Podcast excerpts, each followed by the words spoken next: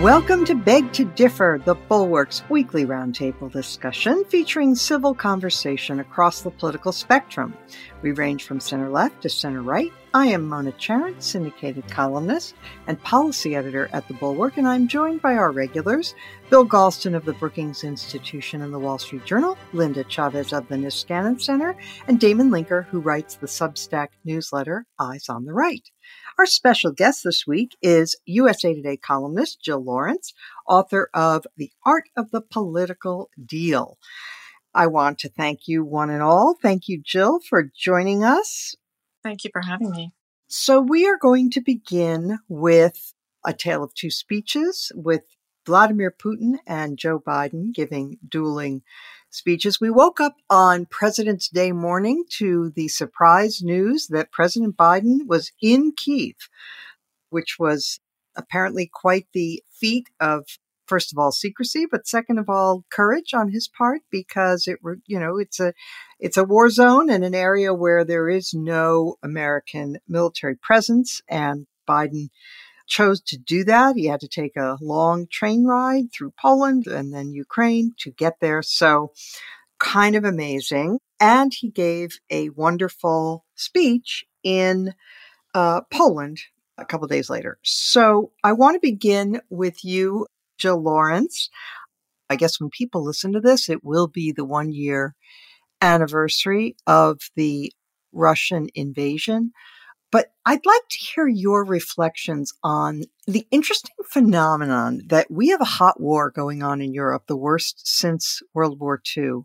But we also have Putin's attempt, as we saw again during his speech this week, to make it a culture war.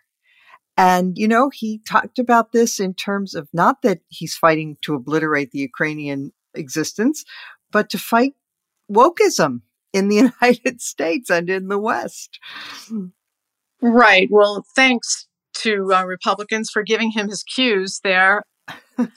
I mean, to wake up on President's Day and find Biden on this trip a few days before the first anniversary of the war was just an amazing symbolic situation and also beyond perfectly timed.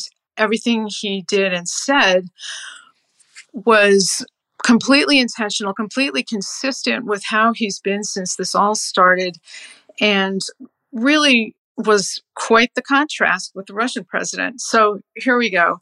He calls this a test for the ages that the Allies must meet. His whole speech was about hope and resolve and inspiration. And then we have Putin, who was doing diversion, distraction, culture war attacks, lies, projection. The things he said about Ukraine starting the war, Russia trying to stop it with force, would like to solve the problem peacefully. You know, this is, well, as uh, Tom Nichols, the Atlantic writer, calls it, it's Orwellian. It's just mm-hmm. nothing that anyone connected to reality could accept at all. And so Biden is just continuing to exceed expectations, at least for people like me who think, well, maybe he's keeping quiet. You know, I believe someone talked about this a couple of weeks ago on your podcast. He's trying not to polarize the country on this. He's trying not to turn away Republicans. It just is mystifying to me that something as clear cut as this situation is still subject to knee jerk opposition to a Democrat. Ron DeSantis comes out and talks about how it's there's no strategic goal, there's a blank check.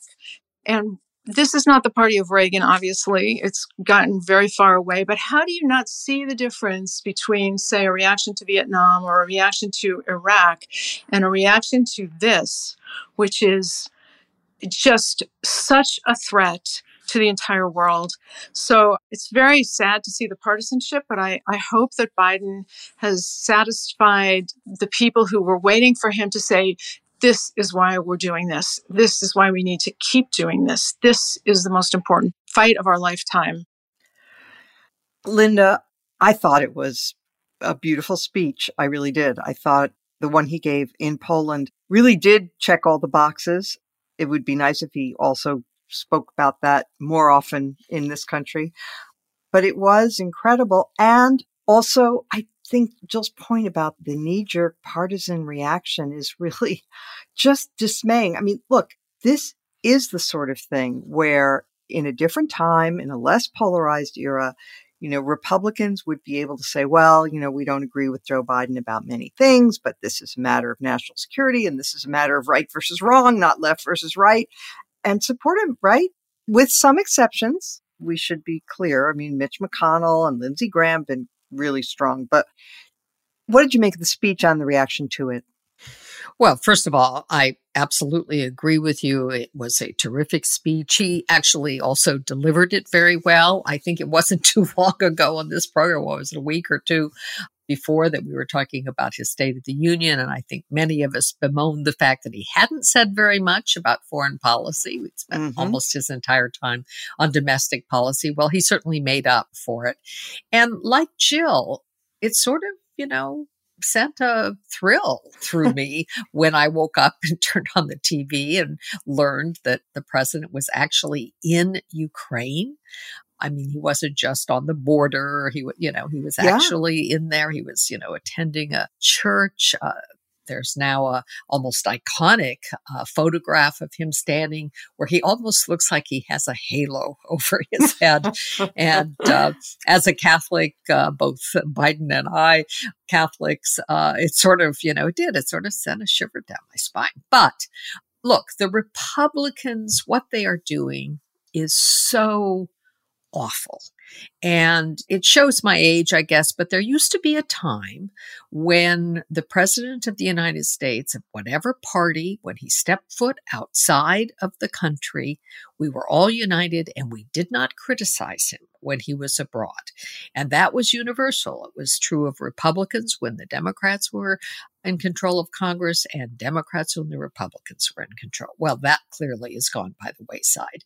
But, you know, for someone like me who doesn't agree with Biden on a whole lot of policy in terms of domestic policy and sort of looking to see is there an alternative conservative Republican who can appeal to a voter like me? I have to cross DeSantis off the list.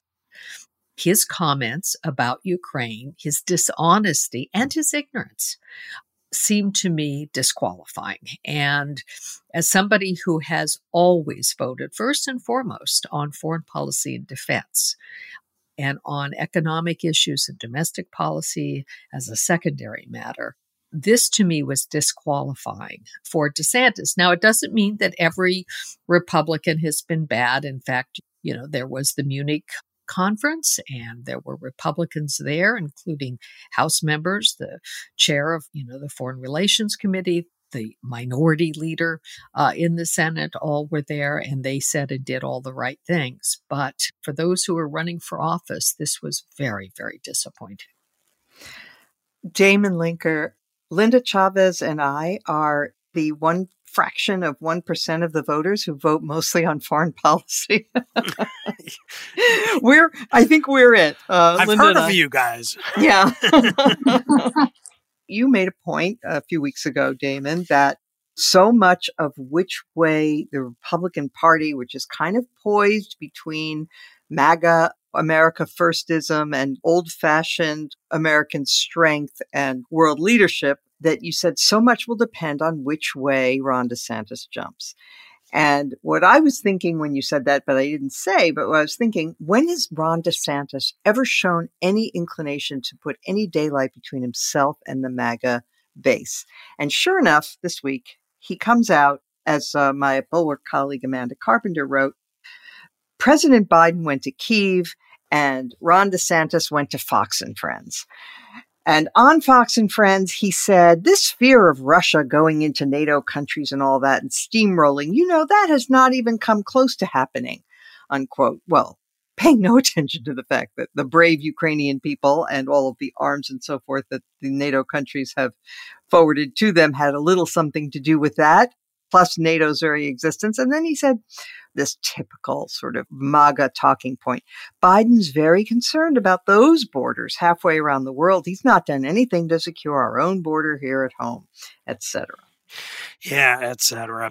it is very nicely queued up. Uh, as you've reminded listeners that I was, uh, you know, posing this question a few weeks ago about this all important question. You know, we know where Trump stands. And then Nikki Haley and a lot of others who are kind of on the periphery waiting to jump into the race. We know that they're more traditional hawkish Republicans.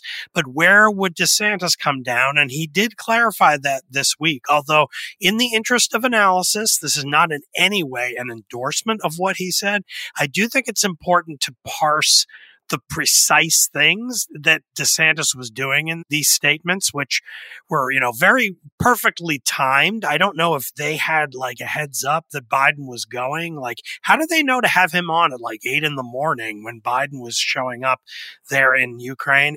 The timing was a little uncanny there, but it is interesting that I think he did not go full MAGA. Full MAGA is to say, along with Mearsheimer and some other uh, realist foreign policy analysts, that this war happened because bad policies of America going back decades of provoking Russia and meddling in its near abroad. And, you know, it's our fault.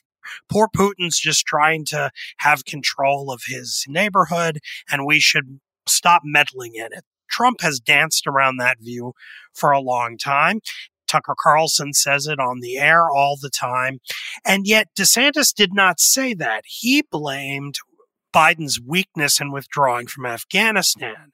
And that is a different position. That's the position of a guy who's being very cagey, who wants to get close to Trump on Ukraine so that he can't take abuse from Trump on Ukraine, while subtly digging at Trump for, of course, starting the policy withdrawal from Afghanistan in the first place, but also still being critical of Biden for executing it poorly.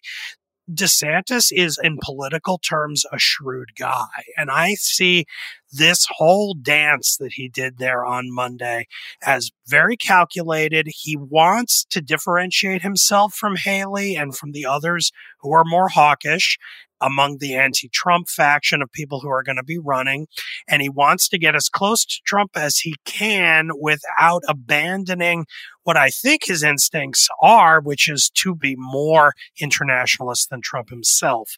So, and again, this is in no way an endorsement or defense of what he's doing. I think it's pretty despicable in substance, but as a political move, it didn't really surprise me. It's pretty much exactly what I expected him to do.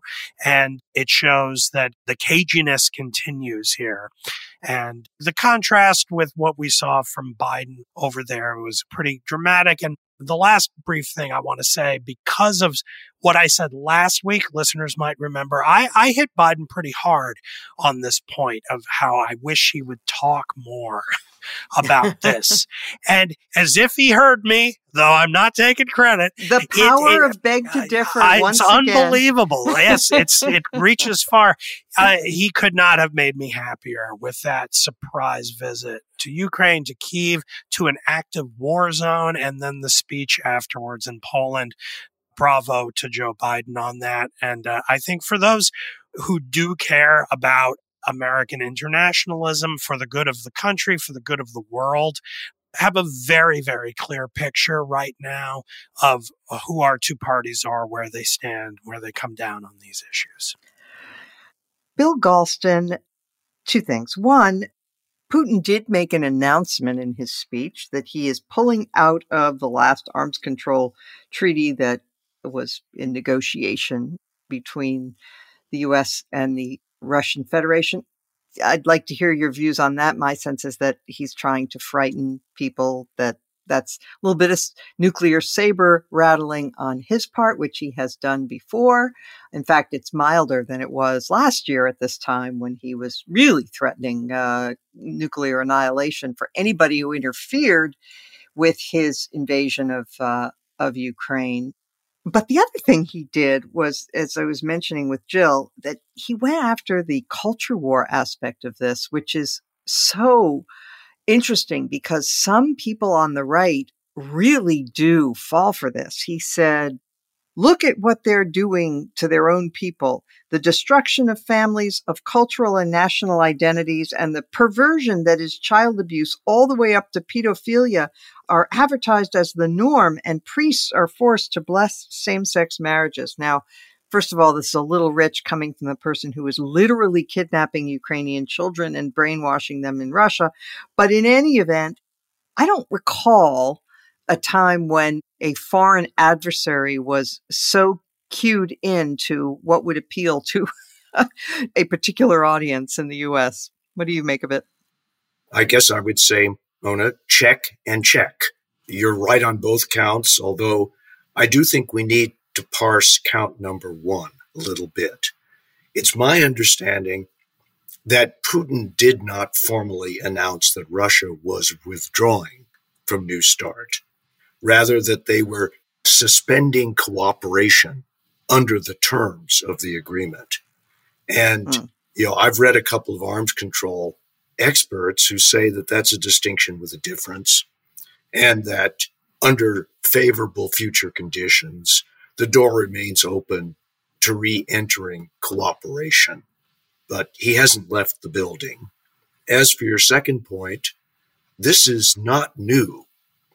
This is a line of argument that foreign autocrats have been employing for some years now in order to seduce the American right, which doesn't take a lot of work. Uh, Viktor Orban started this. And Putin, I think, is something of a latecomer to this, but certainly what he's doing is very blatant and potentially quite significant, which actually brings me to my third and fourth points. The decisions that the Republican Party, especially in its congressional mode, makes over the next year will be absolutely fateful. Uh, and I hope that that speaker Kevin McCarthy figures out how to manage his caucus to a yes when the issue is posed of extending aid for Ukraine. Because if that doesn't happen, it will be a catastrophe and not just for the United States. I would also point out, putting on my political hat for a second, that DeSantis's decision opens a very wide field for a potential more traditional Republican candidate for the presidential nomination to really make a coherent and even passionate argument for Reaganism in foreign policy. The third and fourth and fifth place people right now are not going to gain any ground by aping DeSantis aping Trump. Uh, but they do have an opportunity, assuming they believe it, to underscore a firm, principled, contrary position and, in effect, create a long overdue foreign policy debate within the Republican Party, which is piece of a much larger overdue debate. So I see DeSantis as having given an adversary a huge opportunity to rise, to become larger, to articulate a principled basis for a Republican nomination contest. Jill, on Earth 2.0, there is a really great Republican candidate who makes the case and starts with a tweet from Trump or a truth from Trump where he is basically being the spokesman for Kim Jong un, saying that uh, he's very upset about the exercises between the US and South Korea, and it's a waste of money, and it's terrible, and it's very upsetting to Kim Jong un. And, uh, you know, you would imagine that, again, on Earth 2.0, there could be a Republican who would say, What the hell?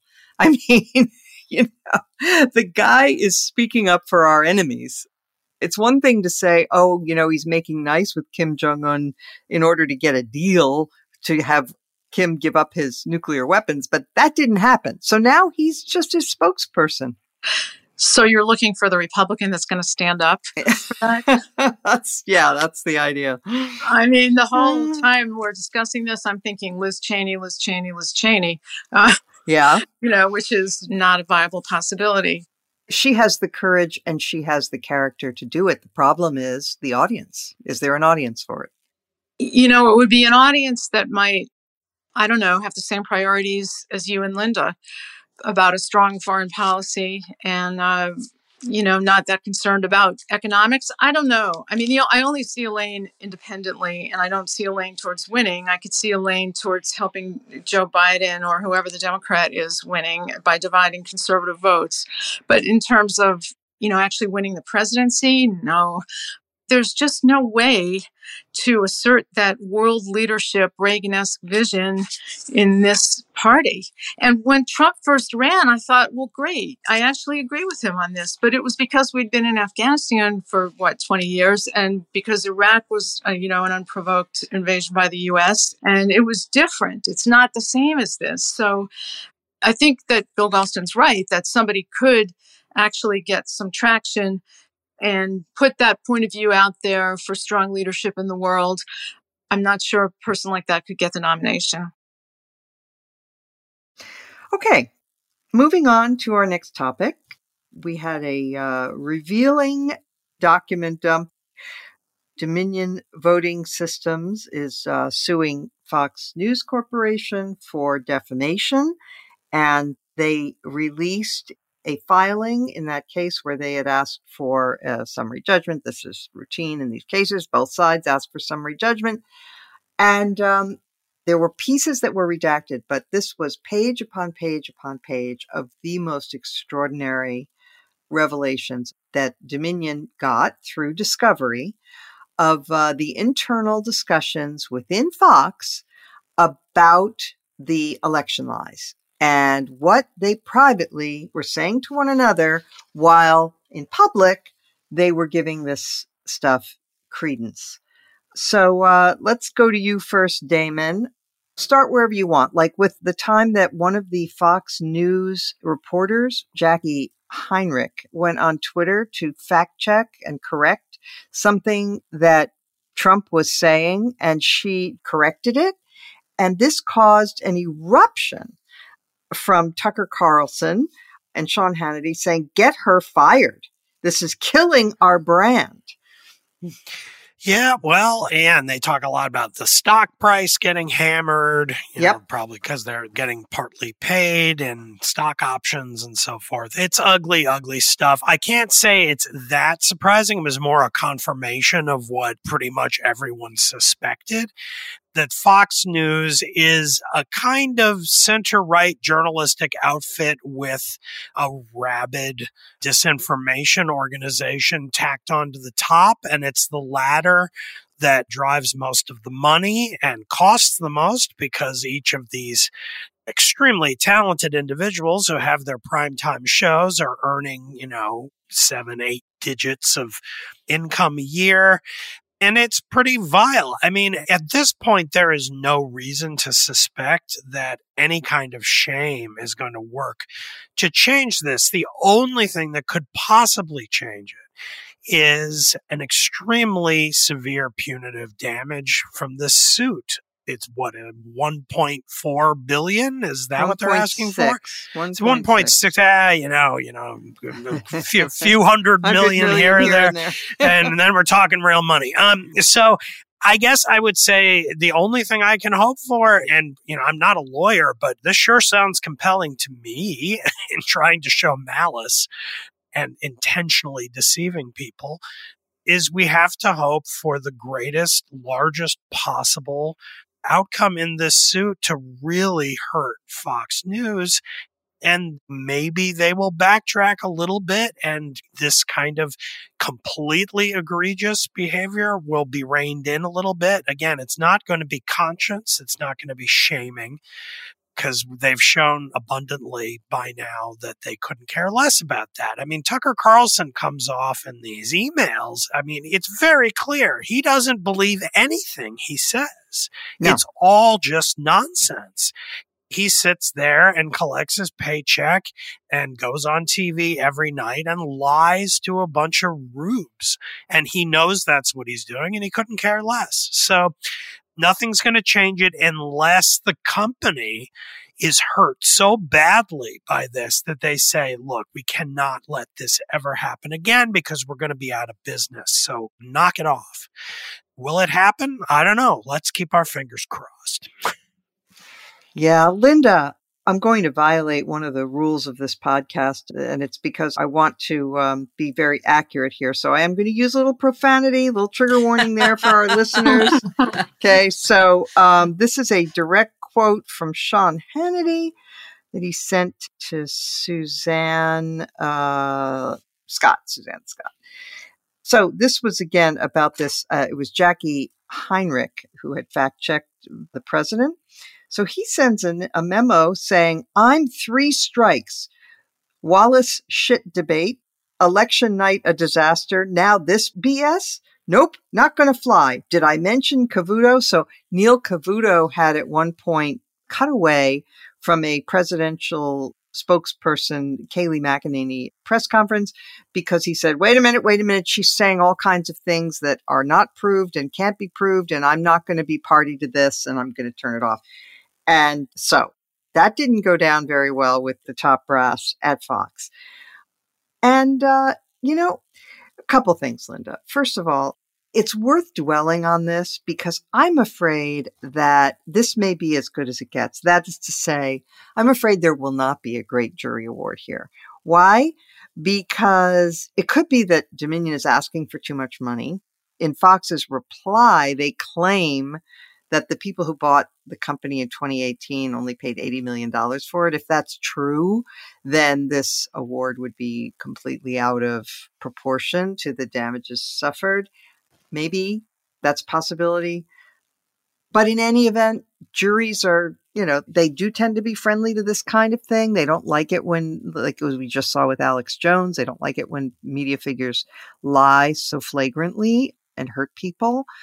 On the other hand, it may not turn out that way for a lot of other reasons, but this revelation by itself, you know, should be given as much oxygen as possible to persuade the persuadable that this is not a news channel. Well, I guess I need to start with a uh, disclosure, a disclosure, yeah. uh, because I was paid very handsomely by Fox News as one of their commentators from 2001 till about, I think it was 2014, maybe the last year that I had a contract with them. And I was always, you know, happy to go on and to discuss a variety of issues. I will say that on the immigration issue, my views according to the producers and to some of the on air hosts, confused people because, after all, I was conservative, but hey, I liked immigrants. I liked mm-hmm. immigration. So I have that history with Fox News. On the other hand, I think there has been an enormous change. Yes, Bill O'Reilly was all about entertainment. There's no question about. Then Sean Hannity has always been about entertainment. And they've always leaned right. And what used to sort of irritate me is that they often would pair me with a liberal and they would always pick a weak link. And from my point of view, it's no fun to debate somebody who doesn't know what they're talking about. So, you know, they were certainly skewed, but they have gone off the rails. Whether they will get 1.6 billion dollars is questionable, but they might nonetheless get a favorable verdict. And I don't think it is necessarily only the amount of the verdict that is going to count. I think it is also the question of the precedent that this will set. And I'm not a lawyer and you are, so you can correct me if I'm wrong, but you know, malicious intent and reckless disregard is a very high standard. But it is hard for me to read these texts and emails from their on air personalities and from Rupert Murdoch himself. He's, you know, the big guy, he owns the company.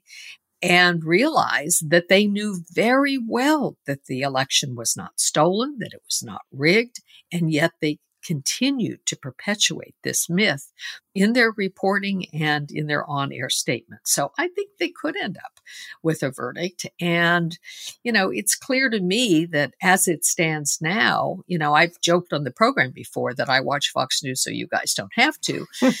I can't do it anymore. First of all, it's not even entertaining but they don't offer a kind of, you know, conservative take on the issues the way they used to and have the fair and balanced as they like to portray it.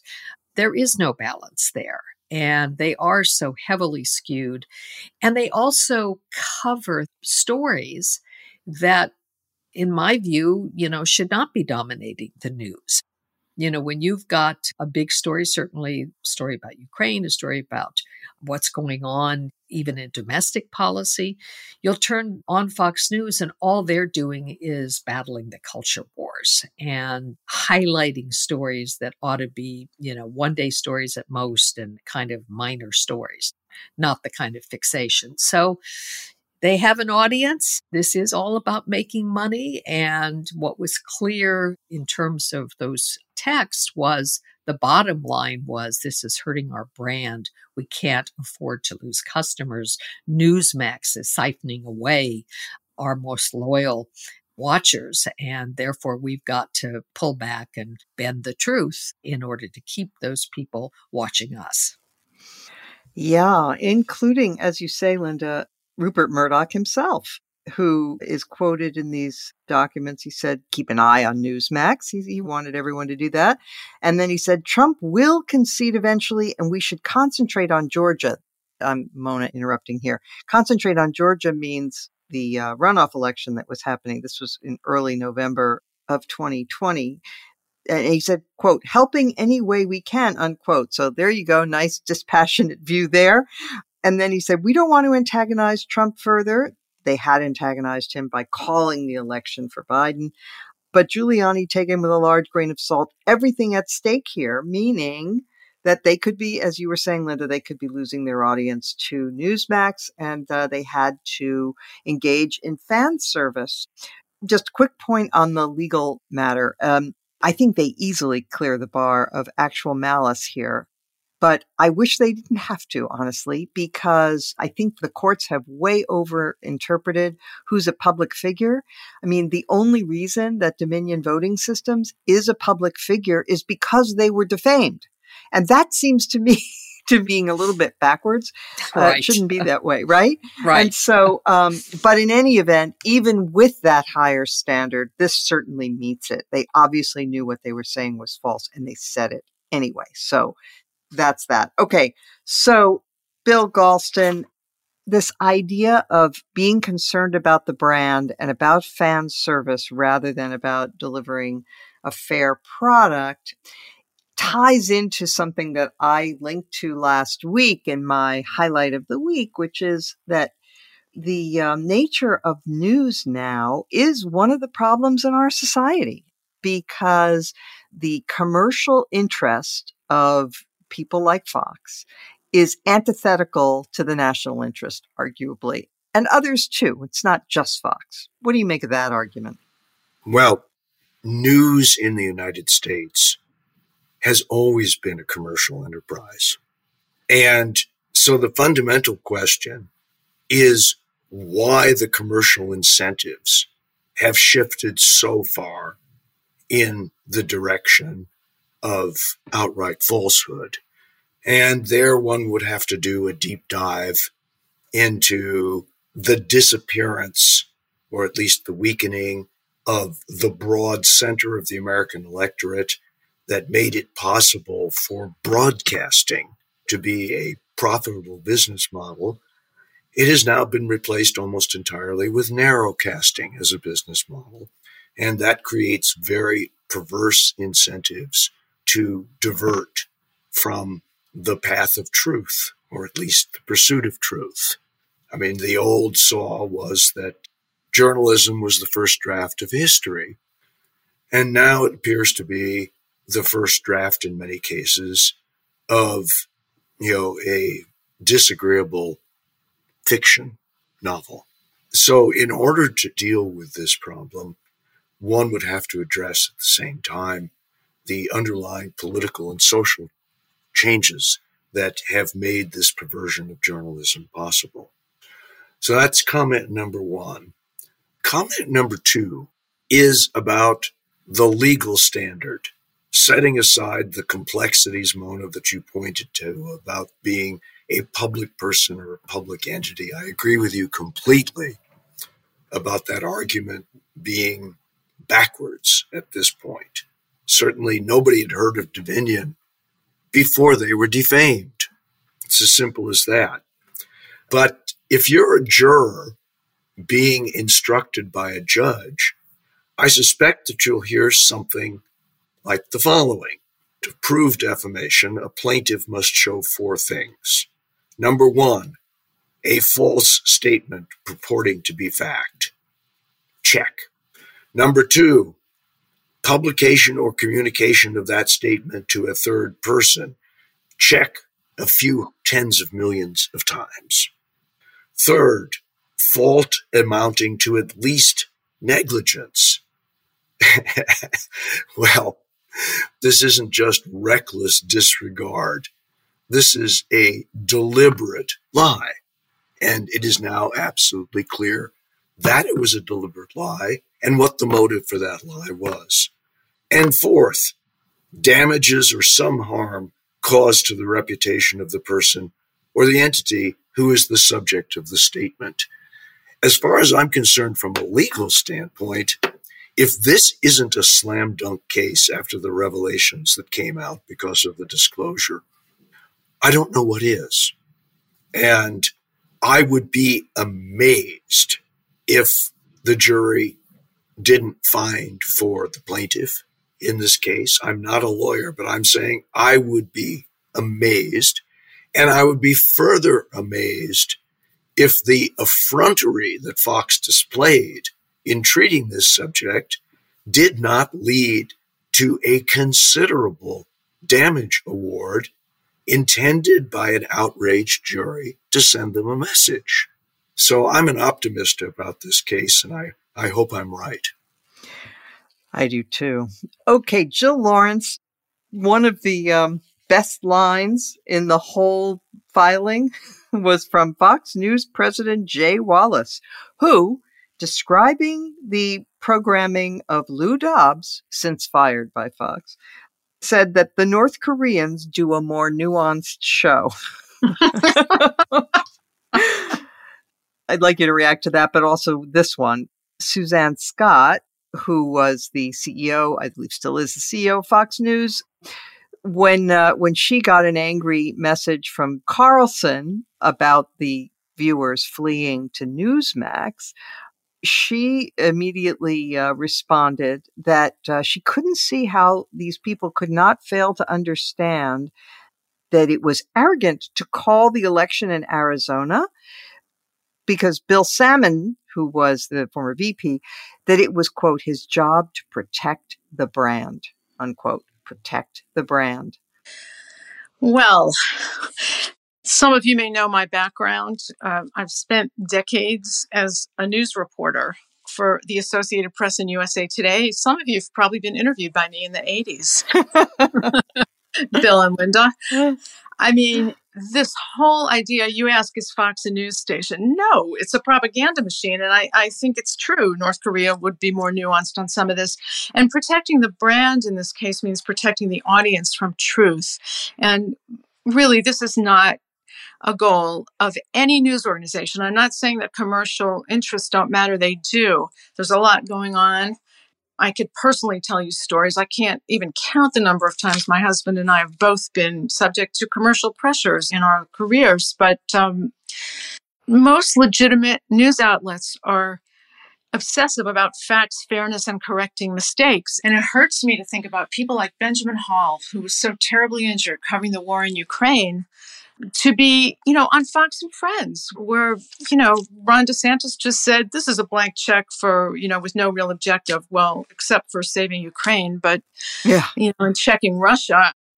The other thing is that as an editor for several years and a writer of opinion and an opinion editor, facts are even more important than opinion.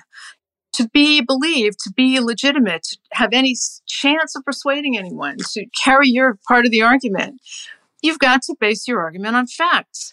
And so when I see what's going on there, anyone who did what they do at any other place that's a legitimate news outfit would be fired instantly, whether you're an opinion journalist or a war reporter, or a, a host of a show. You've got to tell the truth. You've got to stick to the facts. I mean, maybe I'm really old fashioned and old, probably both true, but this is just the business. I have a folder on my laptop that's called Lies on Trial, and it's just been there forever. And I hope against hope that this will be the outcome of the Dominion trial, where it's not just the business they lost and the reputational damage. Their executives had to flee their homes, they were in danger. You know, this was a very fraught situation. Mm. So, yeah, you're. Ta- I'm getting really exercised here because. No, I'd forgotten that my, part. Thank you for remembering that. Yeah. Well, it's my life. It's my career that we're talking about here, and it's so corrupted by what we've seen. Just, you know, I mean, I know Chris Stirewalt. I know he wouldn't have done a false call or a premature call on Arizona. You know, people who are trying to practice journalism, who are trying to fact check Uh, people in power, they shouldn't be threatened with firing. They shouldn't be actually fired. They shouldn't be driven out. So it's all turned upside down. And I just pray that the Dominion case will help us put things right, will send that signal, set that precedent that some of you have talked about. Okay, thank you so much. Let us now briefly talk about one more thing, not to give Marjorie Taylor Greene on warranted attention. But she did say something this week that I'm afraid is not just her own nutty musings. She talked about a divorce, a national divorce. And she said, everyone that she talks to, this always comes up, which I believe because it is out there. And it's particularly circulating on the right, but it's not exclusively on the right. There was a poll, for example, by the Virginia Center for Politics that found that about 41% of Biden voters said that they agree, or at least somewhat agree, that it's time to split the country into red and blue states. So, uh, Bill Galston, I'm going to start with you this time. Uh, it's a little worrying, this kind of talk, because it's insane. It's insane. It's all too easy to say where it's coming from the more we focus on the culture wars, which are much harder to negotiate in both senses of that verb, the more we see ourselves as an irremediably divided society, which I believe is not the case. Mm-hmm. But it's going to take a change in our politics at the top in how we talk about the cultural issues. We desperately need a national leader who understands that the cultural issues cannot be sidestepped and cannot be resolved simply by taking one side firmly, but by looking as hard as possible for common ground, even on these very difficult issues. It is rarely the case, and I address this to my own side of the divide. I'm a Democrat. It is rarely the case that there is no truth whatsoever in the criticisms of one's own position from the other side, however ill tempered and ill advised it may be. And the longer we believe as Democrats that we can simply pound our fists on the table and talk about the economic issues and avoid the deep cultural divisions in the country, the worse it's going to get. A quick second point. There are no red states and blue states. There are red areas and blue areas. There is no Mason Dixon line for the culture war. It is marbled through our geography and through our society.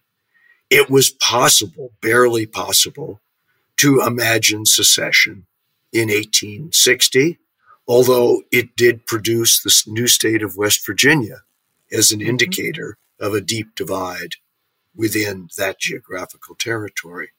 But to say something like that now is not an invitation to secession.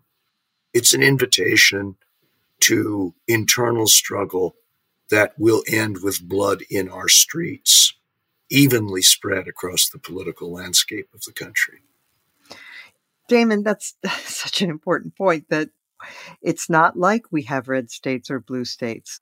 Every single state, no matter which way it tends to go for president, has within it sections that are for the other party. And mostly it's along the urban rural divide.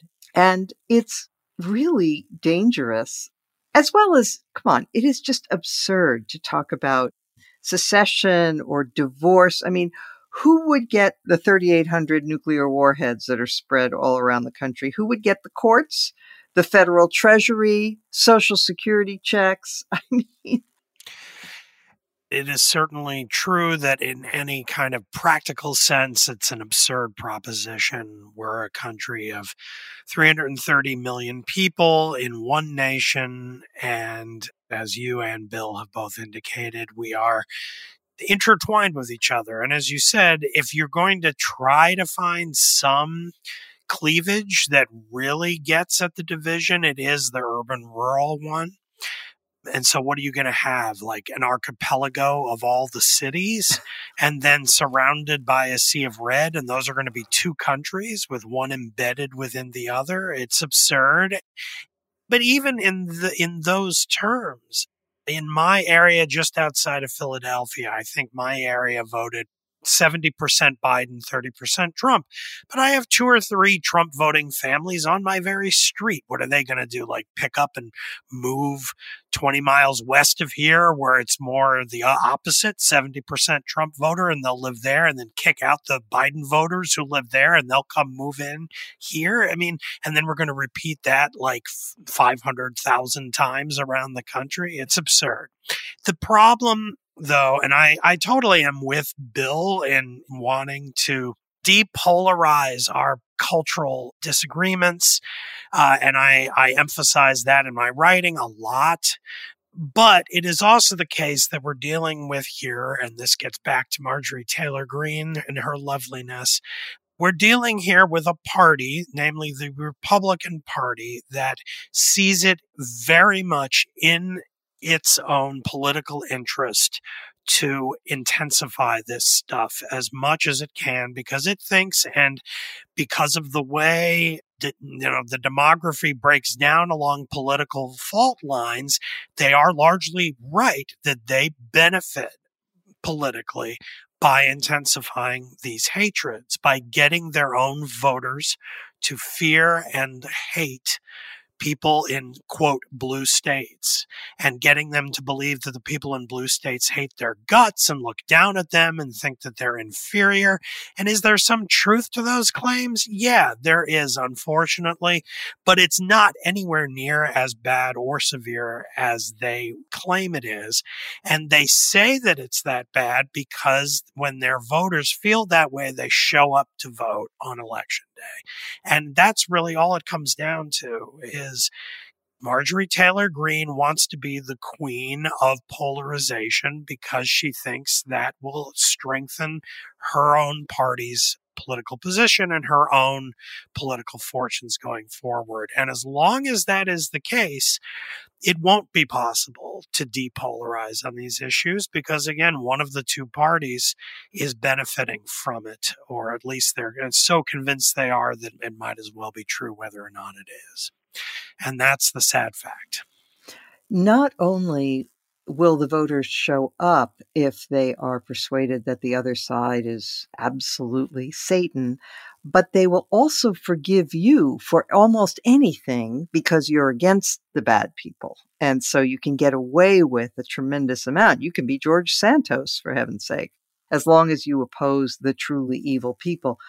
But Linda, there is another side here. I mean, I do agree with what Damon said completely about uh, some Republicans and stoking this kind of thing. But I do also think that the forces on the other side, the so called woke sensibility, is incredibly intolerant and incredibly authoritarian and does want to silence dissent, as we've seen with the letter that was sent to the New York Times last week, you know, about its coverage of trans issues and there is a corresponding side of the culture war that is also just very absolutist. Yeah, that's absolutely true. I think the difference is there's no question that the woke left has totalitarian instincts. But what Marjorie Taylor Greene is proposing is actual totalitarianism. well, she is she fair. is yes. she, she is actually suggesting that you are going to deny the right to vote to people who differ from you ideologically. Yep. She would turn uh, these newly constituted red states into one party states, essentially. And you would essentially have to be, I guess, having some kind of secret police out there to try to figure out if people, you know, go astray. I mean, this is really scary stuff. She is easy to make fun of. She is easy to laugh at. She doesn't seem very bright, frankly. I don't think she knows a whole lot of history. But what she is proposing has resonance on the newly constituted right, and it's scary because there are people a lot smarter than Marjorie Taylor Greene who've also asked for this kind of secession. I mean, we see, you know, folks over at the American Mind, the Claremont Institute has had people who've uh, basically called for this kind of separation. And so I, you know, West, the former chairman Allen of the West. Texas GOP. Absolutely. So that's what worries me about this. And it is so illiberal in the good meaning of liberal uh, in that sense. It is so much leaning into a kind of totalitarian mindset that I think we should be concerned about it. Now, you know, I think, you know, she will be slapped down by some, but her growing influence within the majority in the House, her close relationship with Kevin McCarthy, the fact that uh, she supported him in order for him to become Speaker of the House, and her having gotten choice appointments to various committees, including Homeland Security. All of this makes it far more dangerous. And so, you know, we can laugh about it, we can joke about it. She can be, you know, a clown, but the movement that she is part of is not clownish. It's serious and it's dangerous. Yeah. Jill, we could say, you know, it's probably a minority of people who would ever take this sort of thing seriously. And yet, yeah, a committed minority led by irresponsible leaders, we've seen what they can do. We saw it on January 6th. You know, a small number of people committed to something really dangerous can destabilize an entire country. Well, that's true. And uh, no one's really gotten into too much detail about her 1,400 word elaboration on why she wants this divorce and what she thinks each side will do, particularly the blue side. And the thing that's so disturbing, well, besides the part that the only thing she says that's true has to do with my home in DC. It's true that the council passed a law saying illegal immigrants can vote, and I don't approve of that. But everything else is an exaggeration or a completely made up situation. She pretends to know what these blue states will do, like get rid of the national anthem and the pledge, and you know take away every gun and uh, replace them with anthems and pledges to the trans flag and Black Lives Matter. um, you know, it's really astonishing. I've, you know, she says um, that law enforcement will be seen as heroes once again and not portrayed as racist thugs. I mean, it's the problem is the caricatures, but also the problem is that a lot of people will believe them. And maybe this is her audition to be the vice president on a ticket led by Trump or DeSantis. I don't know. But um, she talks about how they're fed up with the left cramming and forcing their ways on us. It's Ron DeSantis who's changing a very successful college into a new Hillsdale and, and that sort of thing, um, who's dictating what Disney can't say and, and not say about his laws. So it's a very specific view with a lot of exaggerations and falsehoods to back it up. And I think it's going to get a huge audience, but it's performative, like most of what she's doing. Indeed. All right. Thank you. Let us now turn to our final topic, which is our highlight or low light of the week. Bill Galston. Well, I suspect the listeners have picked up the fact that I don't have much of a voice this week. And that's actually connected to my highlight of the week.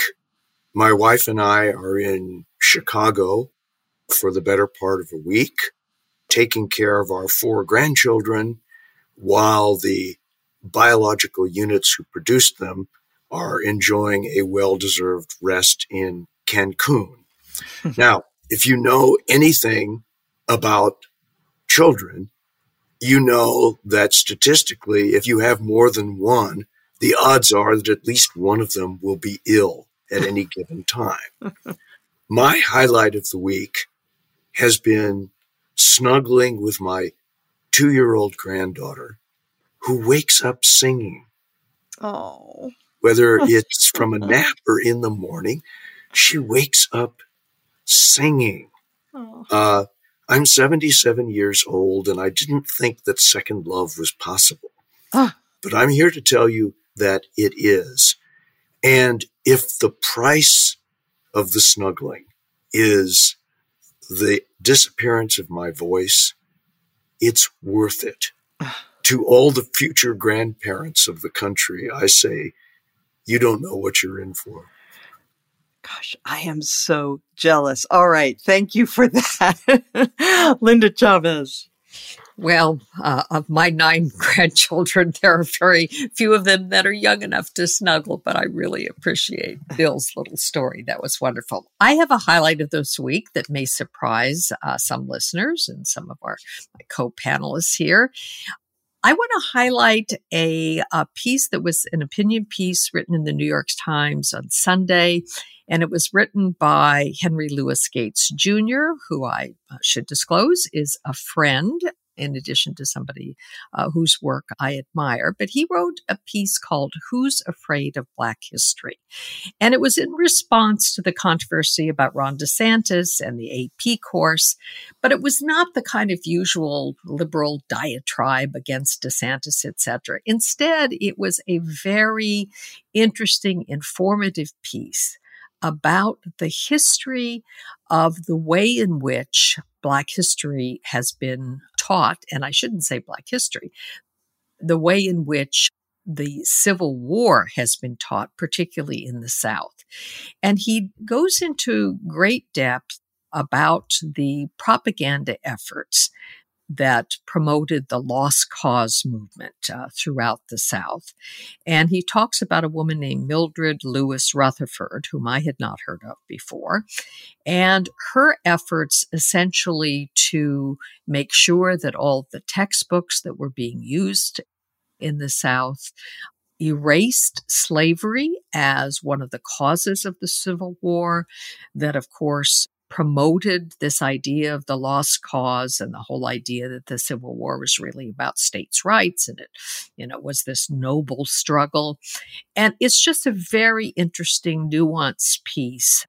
And of course, Henry Louis Gates himself is uh, at Harvard and He's the director of the Hutchins Center for African and African American Research and has written many, many books about the Black experience in America. But for people who want to understand how it is that the South came to have this view of its own history and the distortion of that history and why it was that Black scholars pushed against it and how the history of Blacks in America should be taught.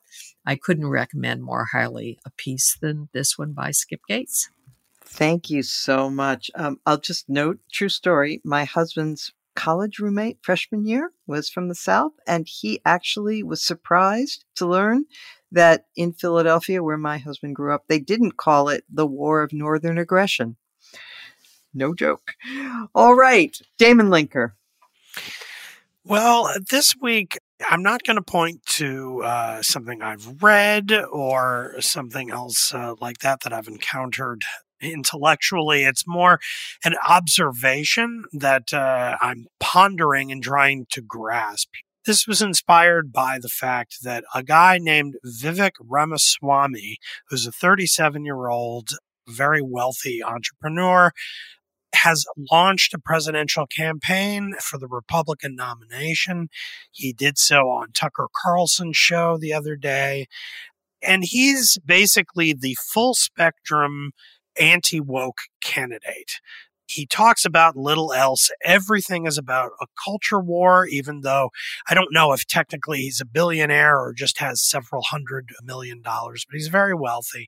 This has led Berny Belvedere, who's the editor in chief of Arc Digital, to remark on Twitter that this guy is a red pillionaire, which is an interesting combination of the idea of everyone being red pilled, of like taking a pill and waking up and realizing that, you know, the left is in charge charge of everything, and then combining that with him being uh, a millionaire or, or a billionaire but it's very odd. We have Peter Thiel, we have Curtis Yarvin, we have Elon Musk, and now we have Vivek Ramaswamy, this class of extremely wealthy men who have become completely radicalized by an almost conspiratorial hatred of certain trends on the progressive left, of which I am also a critic, and several people on this show are regular critics. But they have put this concern at the absolute center of their politics, and they are all trying to rise to the top of a kind of populist revolution on the basis of these issues. It's very peculiar. A friend of mine remarked today in talking about this that we need a, a new Joan Didion to really just focus in on this sociological fact and tell its story because it's clearly it's a thing. It's yeah. not just one person or two people. It's you you envision this group of people like all getting together and just kind of whipping each other into a frenzy about this stuff at a very exclusive cocktail party somewhere. So so just an interesting observation or at least I think it's interesting. I hope our listeners do too. Thank you. Okay, Jill Lawrence. So is this supposed to be a highlight or a low light? Yes. Whatever you okay. wish. Well, I'm out here seeing my kids, and it's very depressing because they don't have children. I don't have grandchildren, and they are very depressed about environmentalism and AI and the drought and the floods and the fire. One lives in LA, one lives in Salt Lake. But I am hoping they change their minds. So I'm going to give you my political low point of this week. It's Speaker McCarthy giving Tucker Carlson the January 6th footage that's already happened. We can't avoid that. It reminds me of when Bill Barr got the head start on framing the Mueller report. He's going to have a head start. And if we trust his judgment, he won't give away national security secrets at the Capitol, how the Capitol is protected. I don't know. Do we trust his judgment? Is he going to create a whole new narrative, a whole fictional narrative of what happened? I think that this has got to be the thing with the most ramifications. And I see that some people are urging Democrats to get hold of the material and give it to regular news outlets so that there'll be some counterweight. Uh, I think it may be already too late for that. Uh, yeah, that is a very depressing development. Okay, thank you for that. So mine is um, a little unusual. It's a correction slash apology. So uh, a few weeks ago, when we were discussing the Republican new majority in Congress and their plans to investigate Hunter Biden, uh, Linda said that she thought that would be okay, and I said no, it's not okay. They should. When when has a congressional committee ever investigated a presidential relative? Well, when I was doing some research on Jimmy Carter this week, I noticed that there was, in fact, an investigation by the Senate Intelligence Committee into Billy Carter, Jimmy Carter's late brother, who had a contract with the Libyan government. And uh, so at the time, there was an investigation. There was a subcommittee of the Committee on Judiciary to investigate individuals representing the interests of foreign governments. The Libyan government at the time was a state sponsor of terrorism, and it was a topic of much worry that Billy Carter was in their pay. So, Linda, sorry about that. You were right. And uh, there we are.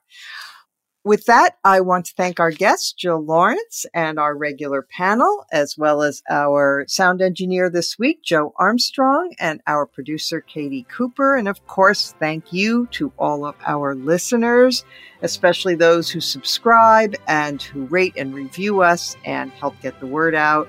We will return next week, as every week. Thank you.